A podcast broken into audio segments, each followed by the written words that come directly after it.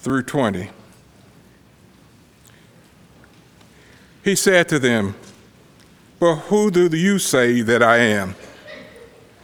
Simon Peter replied, You are the Christ, the Son of the living God.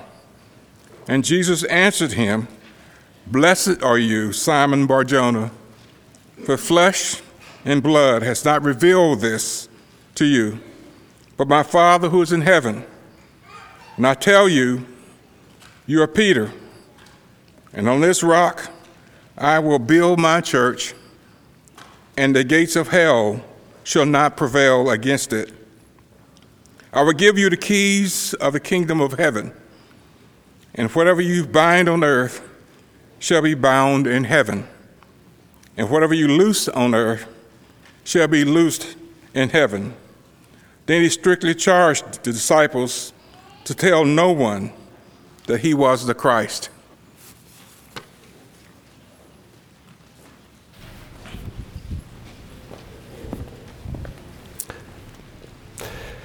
It's good to see you this morning. I know we've got lots of visitors among us, and we're so thankful for your presence this morning. A lot of families traveling this time of year uh, for vacation, to be with each other for the holidays. We're really glad that you've come our way. We've also got our college students uh, home from college, and we're very thankful for you. We're thankful for um, the good semester you've had, and, and pray for you as uh, you, you get some rest and are getting ready to return uh, in January.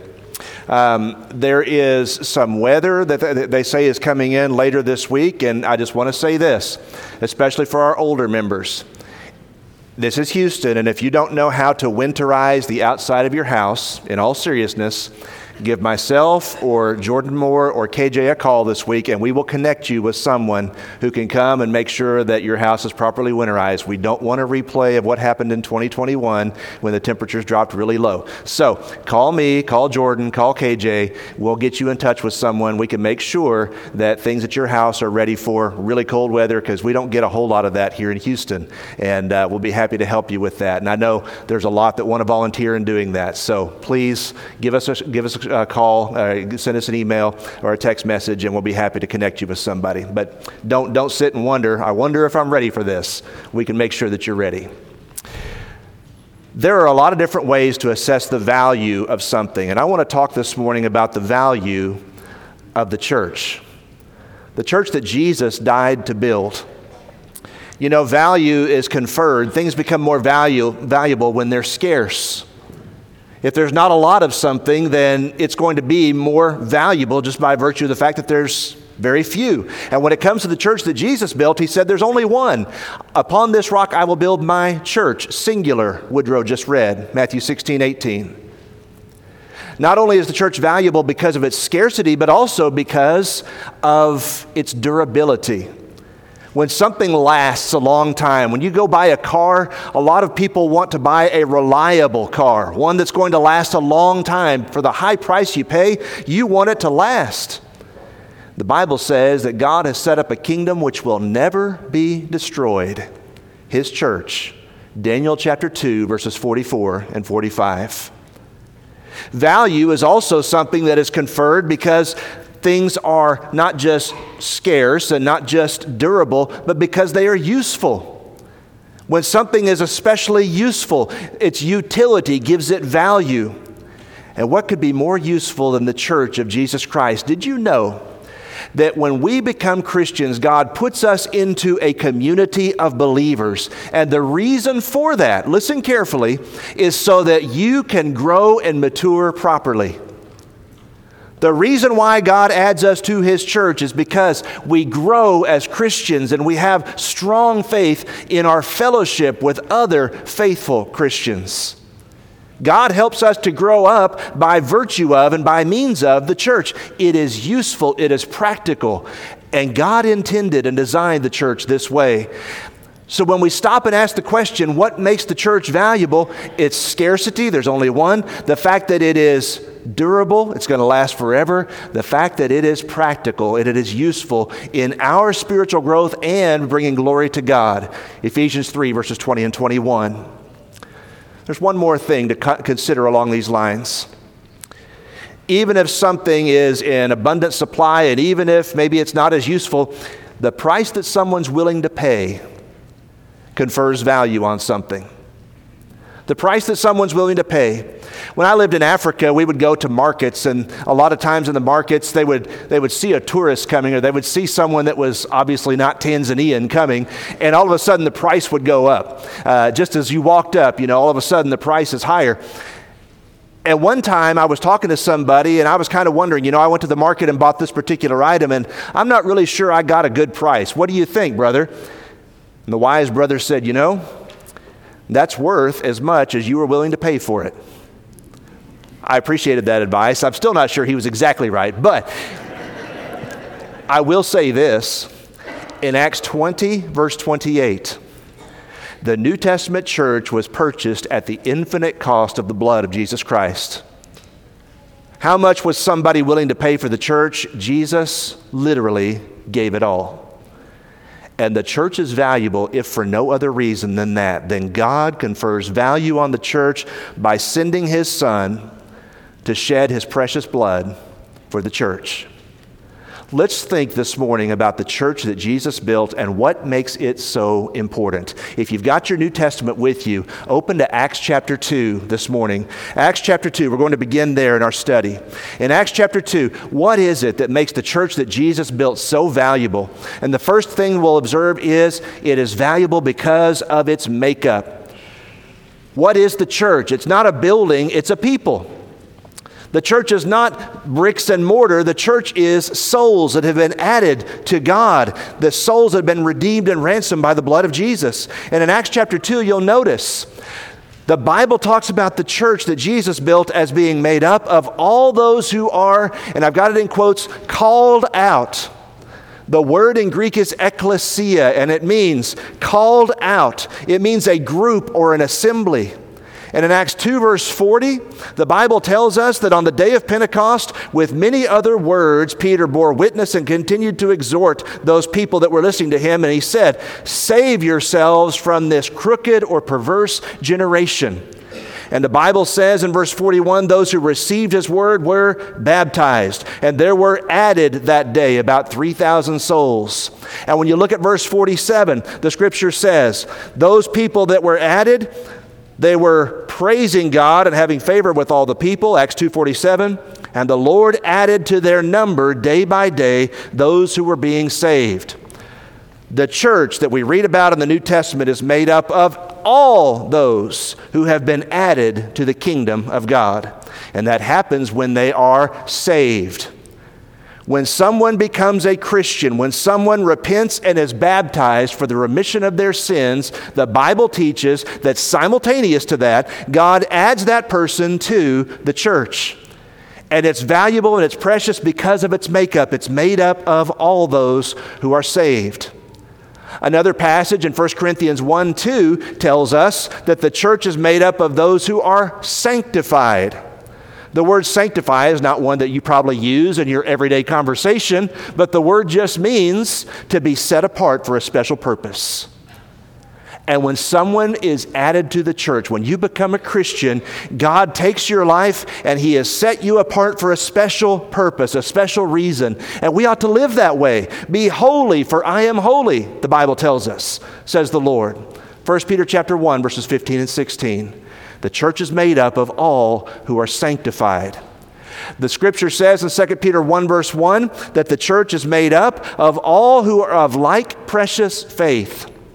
If we could get in a time machine and go back 2,000 years and visit churches that were originating in the first century that we read about in the New Testament, you know what we would find? You could go from one religious group to the next, to the next, to the next, and they were all teaching the same things, and they were all worshiping the same way, and they were all giving the same answer to questions like how should the church be organized, and what must I do to be saved? They were all giving universally the same answers. And you look around at the religious landscape today and you say, well, what's changed? What's different? People have been sowing seeds, they've been planting ideas for centuries that did not come from the Bible. But when you read the New Testament, you'll find that everyone who is of like precious faith, we believe the same things about who Jesus is, and we believe the same things about how someone comes to Christ, and what it means to be a part of the covenant with Christ, and what it means to be a part of the kingdom of Christ. We are of like precious, valuable faith. And we're part of the New Testament church as a result in Acts chapter 9, verse 1, and in Acts chapter 11, verse 26, the disciples, the followers of Jesus, they are the ones who make up the church. They are the ones who comprise this body, this group, this called out assembly of God. They are the ones, those who are disciples of Jesus. You know what it means to be a disciple? To be a disciple means that you are a follower or that you are a learner. It's like going to school. In fact, it is going to school. When you become a Christian, you become a follower of Jesus. And all those who are followers of Jesus are in, the Bible teaches, one body. They are in the church that Jesus built. And so when we ask the question about the church that Jesus built, what makes it valuable? It's makeup. God has sanctified and called and saved people, and in so doing, He has added them to the precious church that belongs to Jesus Christ. That's important. But not only is that important, turn in your Bibles now with me, if you would, to Matthew chapter 16 and look at verse 18. That was the passage that Woodrow read just a few moments ago. In Matthew chapter 16, verse 18. What makes the church that Jesus built vital and important and precious and valuable? It's the fact that it has a special relationship with Jesus himself. In Matthew 16, verse 18, Jesus is asking about his identity and what people think of him. And Peter says, You are the Christ, the Son of the living God. And in verse 18, Jesus says, You are Peter, and on this rock I will build my church, and the gates of hell shall not prevail against it. What Jesus is saying is that he has come to earth Yes, to save people from their sins. Yes, to be a ransom and a sacrifice because of the guilt of mankind. But he's also come to build a church. And he did not say, I've come to build my churches, plural. He does not say he came to build a lot of different religious groups that all teach different things. I will build my church, and those who follow me, those who are my disciples, those who are saved by me, they will be the makeup of that church. I've promised, Jesus says, to build my church upon the rock, the confession that He is the Son of God. The church has a unique relationship to Jesus. The Bible tells us that He purchased it with His own blood, Acts 20, verse 28. The blood of Jesus is spiritual currency. And just as American dollars can buy products in the United States of America, and just as Mexican pesos can buy products in, in Mexico, the blood of Jesus can purchase people. It can buy you from your sin. But the Bible tells us in Acts 20, verse 28, that God purchased the church with his own blood. The blood of Jesus is the currency that was used to purchase us, brothers and sisters and friends. The blood that, that Jesus shed on the cross, it was a payment for our souls, a ransom for us, for the church. What makes the church valuable? The fact that the Bible tells us that Jesus gave himself up for it. It tells husbands that we're supposed to love our wives as Christ loved the church. That's a high standard, husbands. Love your wife as Christ loved the church. How are you to love your wife? You're to love her in a sacrificial way, you're to love her in a sanctified way, in a holy way. He gave himself up for it. Ephesians 5 25 and 27. God wants husbands to love their wives and exhibit that kind of love and use Jesus as the model. The way Jesus loves the church, that's how we're to love our wives. He gave himself up for it. What's the value of the church? It's the fact that it's the body of Christ.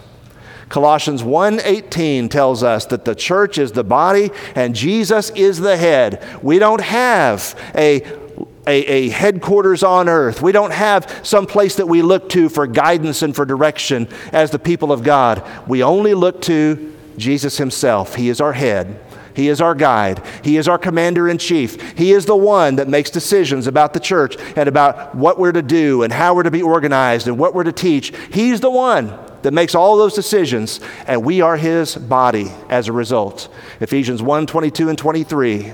We are the body of Christ, the church that belongs to him. And not only that, the church's relationship to Jesus is seen in the fact that when someone is baptized, the Bible tells us that we are baptized into his body. That's interesting to think about because when someone gets up here and they, they, they get in the water and, and they confess that Jesus Christ is God's Son and they repent of their sin, the Bible says that at the moment of baptism, that not only are we being saved from our sins, but at the moment of baptism, we're being added to the body of Christ. Galatians 3:27 tells us we are baptized into Christ and that is how we put on Christ. And in 1 Corinthians 12:13 by one spirit we were baptized into one body. The church is valuable because brothers and sisters and friends of its relationship to Jesus, because of how we relate to him. We are literally the church of Christ the church that belongs to Jesus Christ. It's a designation of our relationship to Him. Next, when you think about the value of the church as you read about it in Scripture and how precious it is, this is God's plan, this is God's will, this is God's design for us. This is what God wants to bring about in our lives that, that we have a community and that we're a part of the church that belongs to Him. Open your Bibles, if you would, to Ephesians chapter 3. And let's talk this morning for just a moment about the church's place in God's eternal plan. Ephesians chapter 3, and I want you to notice verses 9 through 11 especially. Ephesians chapter 3, verses 9 through 11. There is a growing trend in the world that people say, I like to be a Christian, I would like to be spiritual, but I don't have any place for the church in my life. I don't have any use for, quote unquote, organized religion, they might say. But when you read about what the New Testament says the church is, that is an untenable position. You, you, can't believe that and still be faithful to Jesus Christ. Why not? Because of what the Bible says about the church and its nature. In Ephesians 3, verses 9 through 11, the, the apostle is making the argument that everything God has been doing in history since creation has been with the goal and the focus of having a redeemed people in Christ. Everything God's been doing since the beginning has been for the purpose of building a church, building a people that belong to Him. Look at Ephesians 3, verse 9. God wants to bring to light for everyone what is the plan. See, we're talking about God's plan of the mystery hidden for ages in God. That's the Old Testament times, who created all things so that, verse 10, Ephesians 3, through the church, the manifold wisdom of God might now be made known to the rulers and authorities in the heavenly places. This was according to the eternal purpose that He has realized in Christ Jesus our Lord. What it's saying, brothers and sisters and friends, when you're part of the church, you're part of the plan. When you're baptized into Christ, you become part of God's focus in history. The things that God has been doing since the very dawn of creation, all of those things are summed up in Christ, the cross, and the church. And for someone to say, well, I, I just don't need the church, I don't, I don't think it offers any value to my life, we're missing the point. God is saying this is the most valuable thing that you could ever do with your life to be a part of the church that belongs to Jesus Christ. It's the most valuable thing. There's nothing else you can do that's more important in history. You could go and find a cure for cancer. You could go and be the best governor, the best president that the world has ever seen, and you'd still fall miserably short if you're not part of the church that belongs to Jesus Christ. It's the summation of God's work in history. It is the kingdom of God. Romans 14, 17. And again, Acts 14, 22. The church is identified synonymously with the kingdom, the same terms of entrance, the same people, the same Lord. We are part of the kingdom that belongs to God when we're part of the church. It's His place in His eternal plan. The church, the Bible tells us, is the temple of God. Now, that's interesting to think about because in the Old Testament, the temple was a physical building. And if you wanted to worship God, you had to go to a physical place and you had to bring bulls and goats and offer them as sacrifices before God in the temple in Jerusalem. But now the Bible tells us that God dwells among man in the church. 1 Corinthians 3, verses 16 and 17. You are the temple of God, Paul tells the Corinthian church. You're the dwelling place of God. He dwells among mankind in the church. And not only that, the Bible tells us that the church is the house of God. When you become a Christian, you're part of a family now. When you're a new Christian, you are a part of a new family. You've still got your old family. You've still got your family that you've always had, the people that love you and the people that have cared about you and your parents and your kids and uh, your siblings, all of that. You still got your old family, but you've got a new family. You are now part of the household of God. 1 Timothy 3:15. The church is to be a family. We're to function as a family. We're fellow citizens, and we are part of the household of God. Ephesians 2, verse 19. The church is a family. And not only that, when you think about the place of the church in God's eternal plan, the scripture says the church is the assembly of God. When we assemble together, we are the group, the called out, the people that belong to Jesus Christ. 1 Corinthians 1, verse 2.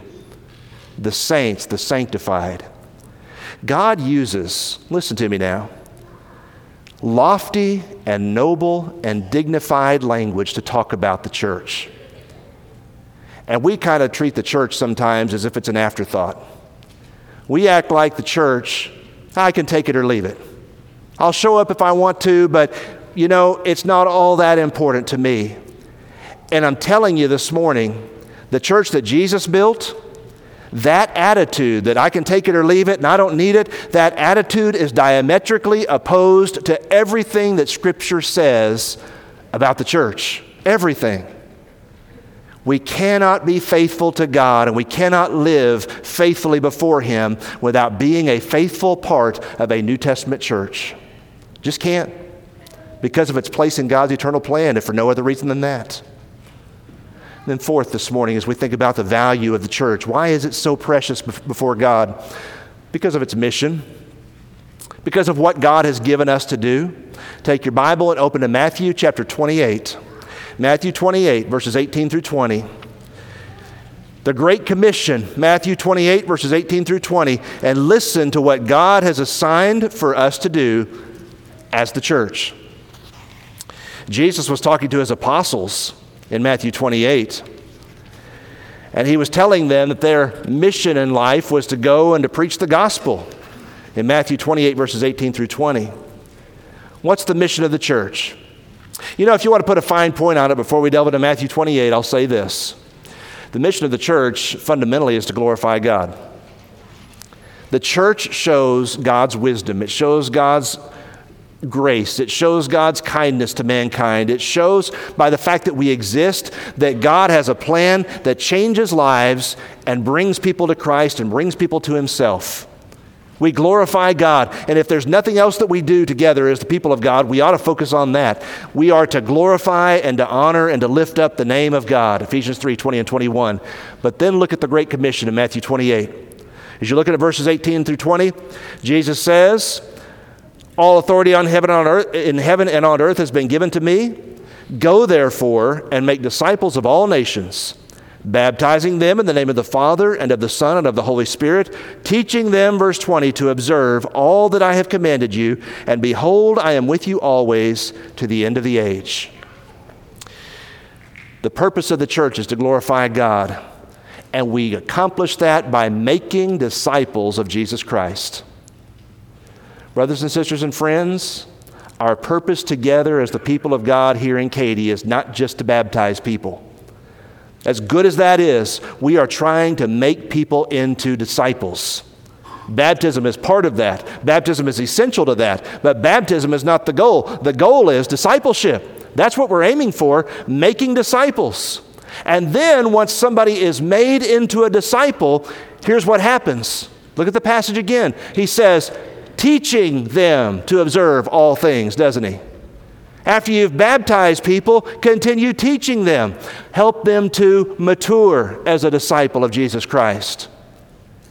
So, we're all about helping people to know Jesus and then helping people to grow up in Jesus. It is a twin message, a twin task, a twin mission making disciples, maturing disciples. We've been focusing a lot as a congregation for the last six months or so, especially on making disciples. And that's a wonderful thing. Brothers and sisters and friends, do not forget that we have a responsibility to help people grow up in Christ as well. Without leaving the other undone, don't forget, maturing disciples is part of the Great Commission, too. We must remember that as the people of God because of the mission that God has given us. Teach them about Jesus bring them to a relationship with Christ, help them to grow.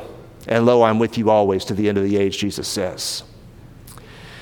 Brothers and sisters and friends, we can't be faithful to Jesus Christ without the church. We cannot be the kind of people that God wants us to be without collectively, as the people of God, loving each other, loving the Lord together, worshiping together, and contending earnestly for the faith once for all delivered to the saints. Jude, verse 3 standing up for the truth and sharing the truth and defending the truth before the many attacks that it's under today. Are you a part of the church that Jesus built? Are you a member of the group that belongs to Him? There is no better decision you could ever make with your life than to put on Christ in baptism and to be added to the family of God because of everything the New Testament has to say about the importance of the church. That ought to motivate us because we love God and because we want to have a heart for Him. It ought to motivate us to want to be a part of the group that belongs to Jesus Christ. And the way we do that, brothers and sisters and friends, is by doing right now today what they did in the book of Acts. They were, they were repentant for their sins, they confessed Jesus, and they were baptized. And that's how they became a part of the church. If we can help you to come to Christ this morning, or if we can pray with you about some struggle in your life or some need that you have, won't you make your need known while together we stand and while we sing?